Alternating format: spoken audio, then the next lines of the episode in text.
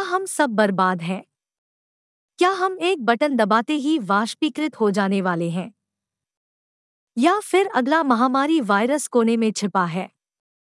या क्या हम किसी और के एजेंडे से प्रभावित हो रहे हैं? और अधिक महत्वपूर्ण बात यह है कि क्या इससे कोई फ़र्क पड़ता है? और यदि कोई वास्तविक खतरा है तो विकल्प क्या है? कोई भी इसे आते हुए कभी नहीं देखता। लोग इस बात पर डींगे हाँकेंगे कि कैसे उन्होंने सभी को पिछले खतरे के बारे में आगाह किया था। जबकि अन्य सौ बार वे आसानी से छूट गए, फिर भी वे लक्ष्य से चूक गए। दुर्भाग्य से, जो लोग हर किसी को डर में रखने से लाभान्वित होते हैं, उन्होंने शायद दीर्घकालिक और अल्पकालिक प्रभावों के बारे में विचार या परवाह नहीं की। भय की स्थिति में रहने वाले मनुष्यों पर कुछ शारीरिक प्रभावों में शामिल है।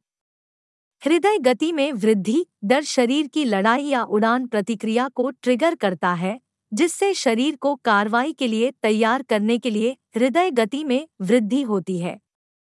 पसीना, डर के कारण शरीर के तापमान को नियंत्रित करने और तीव्र तनाव के दौरान ठंडक पाने के लिए शरीर से पसीना निकलने लगता है। झटके या झटके जब कथित खतरों के जवाब में शरीर की मांसपेशियाँ तनावग्रस्त हो जाती हैं तो डर अनैच्छिक झटके या झटके का कारण बन सकता है। सांस लेने की दर में वृद्धि, डर के कारण तेज़ी से सांस लेने की समस्या हो सकती है, क्योंकि शरीर संभावित खतरे के लिए तैयार होने के लिए अधिक ऑक्सीजन को अवशोषित करने की कोशिश करता है। फैली हुई पुतलियाँ डर के कारण दृष्टि और अपने परिवेश के बारे में जागरूकता बढ़ाने के लिए पुतलियाँ फैल सकती हैं। मांसपेशियों में तनाव, डर के कारण मांसपेशियाँ तनावग्रस्त हो सकती हैं, जिससे कथित खतरों के जवाब में शरीर अकड़न महसूस कर सकता है। पाचन संबंधी समस्याएँ, डर पाचन को बाधित कर सकता है और मतली, पेट दर्द या दस्त जैसे लक्षण पैदा कर सकता है। कमज़ोर प्रतिरक्षा प्रणाली लंबे समय तक भय और तनाव प्रतिरक्षा प्रणाली को कमज़ोर कर सकता है, जिससे लोग बीमारी और संक्रमण के प्रति अधिक संवेदनशील हो जाते हैं। संज्ञानात्मक हानि डर संज्ञानात्मक कार्य को खराब कर सकता है, निर्णय लेने, स्मृति और एकाग्रता को प्रभावित कर सकता है। नींद में खलल डर के कारण सोने या सोते रहने में कठिनाई हो सकती है। जिससे नींद में खलल और थकान हो सकती है। आप देख सकते हैं कि निरंतर भय हमारे लिए कितना विनाशकारी हो सकता है। शब्दों की शक्ति मुझे रूजवेल्ट के पहले उद्घाटन भाषण की याद दिलाती है। हमें डरने के अलावा और कुछ नहीं बल्कि खुद से डरना है। हालाँकि वह अवसाद से घबराए लोगों को शांत करने की कोशिश कर रहे थे, लेकिन उनके शब्दों का अर्थ गहरा था। और रूजवेल्ट के भाषण के बाद मंदी की बात करते हुए लोगों की मानसिकता बदल गई। आर्थिक माहौल नहीं बदला था, लेकिन जब लोगों की मानसिकता बदली तो लोगों को विपरीत परिस्थितियों में भी सफल होने का रास्ता मिल गया।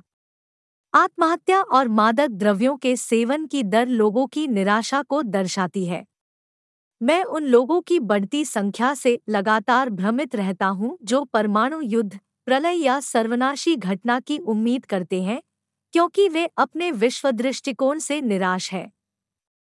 मुझे इसकी परवाह नहीं है कि आप इसे कितना बुरा समझते हैं। इनमें से कोई भी विकल्प स्वीकार्य विकल्प नहीं है।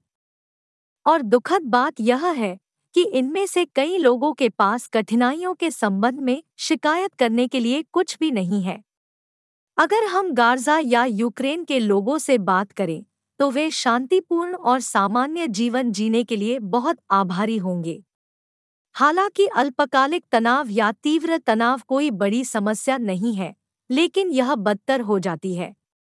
हमारा शरीर इसके अनुकूल हो सकता है और यह हमें अप्रत्याशित परिस्थितियों के लिए तैयार होने में मदद करता है। लेकिन यही सकारात्मकता समाप्त होती है। दीर्घकालिक सूजन जिसे दीर्घकालिक सूजन के रूप में भी जाना जाता है, हृदय रोग, मधुमेह और कैंसर सहित कई प्रकार की स्वास्थ्य समस्याओं का कारण बन सकती है। सूजन के कारण शरीर के प्रभावित क्षेत्रों में दर्द और परेशानी हो सकती है। लंबे समय तक सूजन ऊतकों और अंगों को नुकसान पहुँचा सकती है, जिससे दीर्घकालिक स्वास्थ्य समस्याएँ पैदा हो सकती हैं। गठिया सूजन आंत्र रोग और अस्थमा जैसी सूजन संबंधी स्थितियाँ किसी व्यक्ति के जीवन की गुणवत्ता पर महत्वपूर्ण प्रभाव डाल सकती हैं। सूजन प्रतिरक्षा प्रणाली को प्रभावित कर सकती है, जिससे शरीर संक्रमण और बीमारियों के प्रति अधिक संवेदनशील हो जाता है।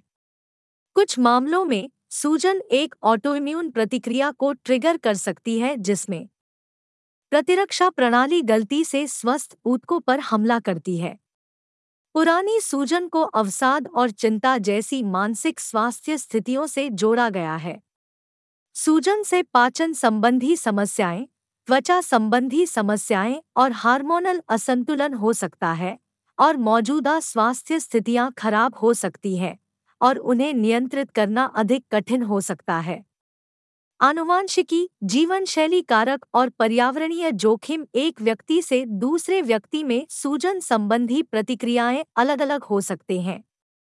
क्या वेस का मतलब कोविड 19 हो सकता है? ठीक है, अब मैं भय फैलाने वाले दल पर कूद पड़ा हूँ। लेकिन मैं आपको एक शक्तिशाली और मुफ़्त टूल से परिचित कराना चाहूँगा जो आपकी जान बचा सकता है। यह संपत्ति सांस ले रही है। मैं आपके कई चेहरे देख सकता हूँ। ये क्या बकवास है? मैं हर समय सांस लेता हूँ। हाँ आप ऐसा करते हैं, लेकिन आप सांस कैसे लेते हैं? नेवी सील से पूछे कि क्या उसे सचेतन श्वास के लाभों के बारे में शिक्षित करने की आवश्यकता है? विज्ञान श्वास को हमारे शरीर में सूजन के लिए एक पूरक या सहायक उपचार कहता है। अभी के लिए मैं एक सरल और उपयोग में आसान सांस लेने की तकनीक प्रस्तुत करूँगा। क्रॉसलैंड बैठने, धूप जलाने या जंगल में किसी केबिन में पीछे हटने की कोई ज़रूरत नहीं है। इसके अतिरिक्त अभ्यास के लिए अलग से समय निर्धारित करने की कोई आवश्यकता नहीं है। आखिरकार, हम सभी हर समय सांस लेते हैं। यह विधि 6 फरवरी 2006 विधि है। एच में आपकी नाक के माध्यम से धीरे धीरे और गहराई से आपकी छाती को ऊपर उठने और आपके डायाफ्राम को फैलने की इजाज़त देता है। और जैसे ही आप छह तक गिनती गिनेंगे, आपका पेट का क्षेत्र बाहर आ जाएगा। दो सेकंड के लिए श्वास को रोक कर रखें। फिर अपने मुँह से छह तक गिनती तक धीरे धीरे सांस छोड़े, जैसे कि आप एक तिनके से फूंक मार रहे हो। मैं पिछले एपिसोड में कई उपयोगी श्वास तकनीकों के बारे में आपका मार्गदर्शन करना जारी रखूँगा। कृपया इस अभ्यास का अभ्यास करें। दिन भर में बार बार अपनी श्वास की जाँच करें। यदि आप प्रति मिनट पंद्रह की गति से सांस ले सकते हैं तो आपको लगभग तत्काल लाभ का अनुभव होगा। हालाँकि यह स्वाभाविक होना चाहिए। यदि एक मिनट की लोकाउंट ब्रीदिंग रूटीन करने के बाद आपको सांस लेने में तकलीफ़ महसूस होती है तो आपको थोड़ा और अभ्यास करने की आवश्यकता है। खैर दोस्तों, अगली बार तक। सचेतन सांस लेने का अभ्यास करना याद रखें और हमेशा अपना सर्वश्रेष्ठ संस्करण बने। खुद से प्यार करो। आप अकेले नहीं हैं। आप प्रासंगिक और योग्य हैं। उसके बारे में क्या?